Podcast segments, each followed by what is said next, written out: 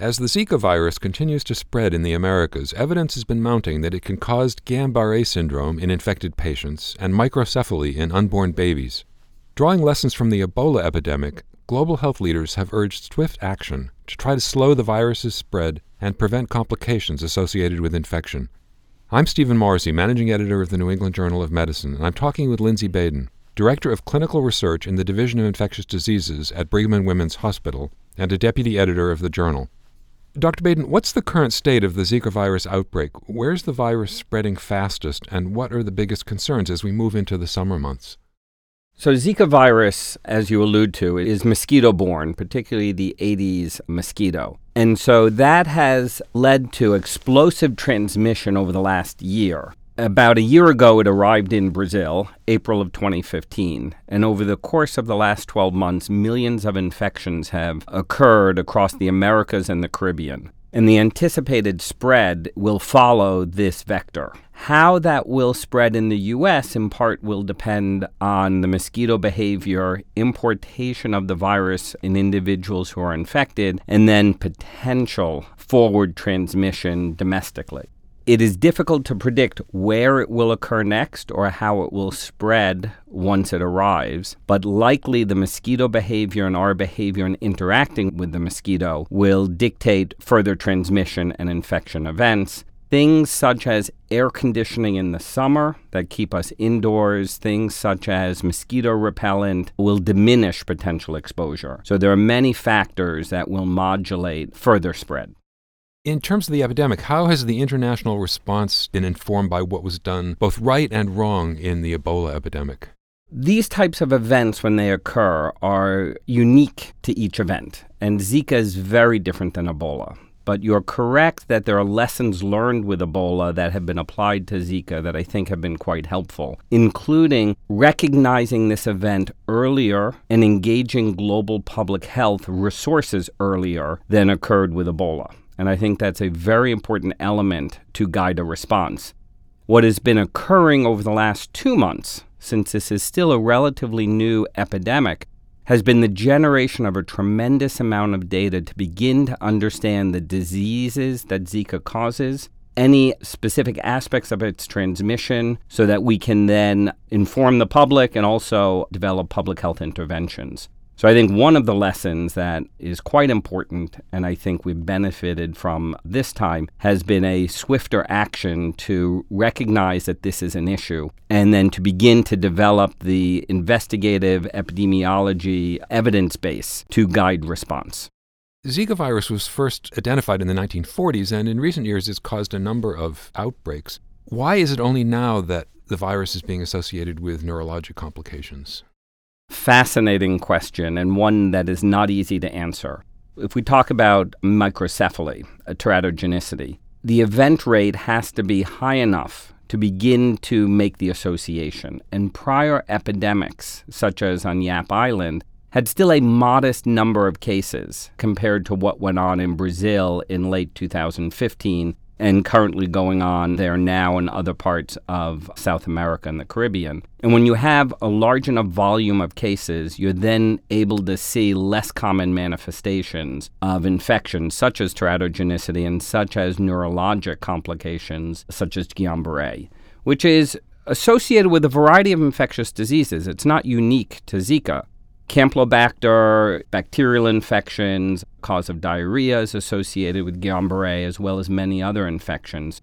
So this is not a unique complication of Zika virus, which further complicates the ability to determine Zika virus as a cause in the context of a background rate. But I think that in the last six months, given the number of cases of Zika virus that have occurred, the ability to see and define less common clinical sequelae has been enabled, unfortunately. In a recent Perspective article, Hoag and colleagues discuss the challenges involved in testing for Zika, given the lack of standardized diagnostic tests and the similarity of the virus to other flaviviruses. How are global health systems managing those challenges?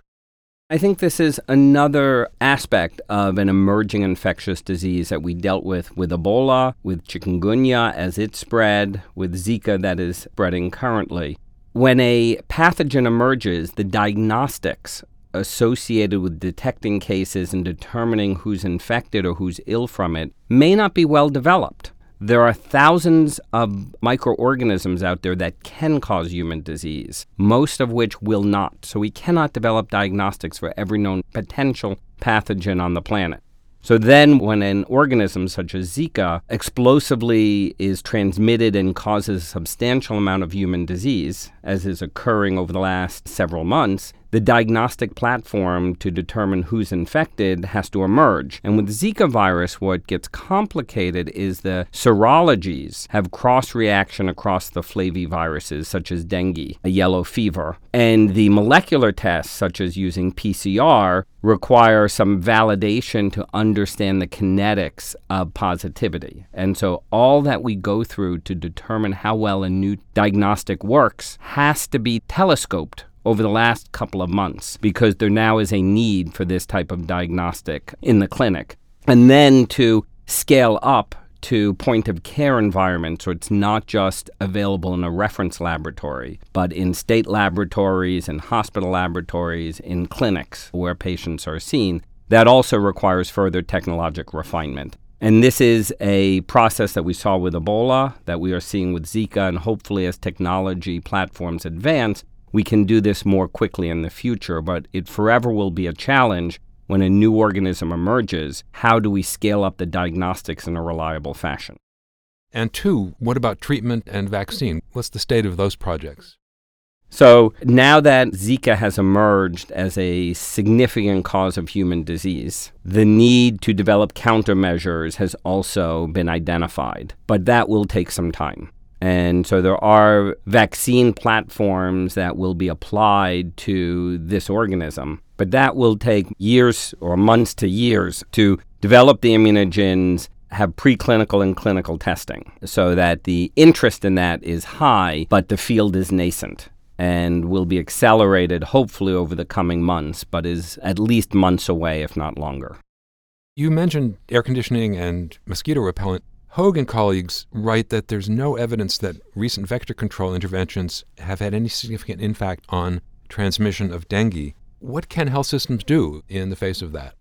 This is a challenge as to where there's evidence, which can often be very challenging to develop, such as vector avoidance, particularly in endemic areas where one can't avoid a mosquito, versus understanding the biology of the transmission and then applying that to your environment. For the most part, one cannot get Zika virus infection without being bitten by an infected mosquito, for the most part. So, therefore, how to diminish exposure to the vector is critical. That becomes very difficult if one is in an equatorial environment without air conditioning and must be outdoors as to how one is able to intervene in a way that prevents vector exposure. But these are the kinds of questions that will need to be studied and better defined. And I suspect in a temperate environment, it's a different challenge than an equatorial environment in terms of vector avoidance. Speaking of that difference, some countries, equatorial countries where Zika virus is circulating, have advised women to avoid getting pregnant until the virus is brought under control. Do you think we're ever going to see that kind of recommendation in the United States? I think that type of recommendation is very difficult to know what to do with. I think that the teratogenic risk or the risk to the fetus is likely greatest earlier in pregnancy and is likely greatest if acute Zika virus infection occurs, let's say, at the end of first trimester, beginning of second trimester of pregnancy. Therefore, minimizing that occurrence is prudent, but not easy to implement or guide. I think it makes sense to provide information to the community to be aware of these issues. But in terms of family planning, that's a very complex discussion and very personal. Finally, the recent Ebola, Zika, and chikungunya outbreaks have sparked fears that urbanization, globalization are going to increase the spread of viruses that were once essentially confined to remote areas. What are public health officials looking for as they try to prepare for the next big outbreak? I think that with the airplane and rapid travel across the globe, we are all connected. And we need to look at the global environment and public health with that in mind. You know, influenza should remind us of that every year. That's an age old pathogen, but new pathogens will emerge as well. And we need to be alert to this. We need to set up strategies to diagnose and identify as early as possible so we can understand which of the organisms we identify have a larger global health risk than others, and then determine how to develop countermeasures. But I think that we are in a global economy, we are in a global community, and infectious diseases will follow that pattern, and we have to look at it together globally. Thank you, Dr. Baden.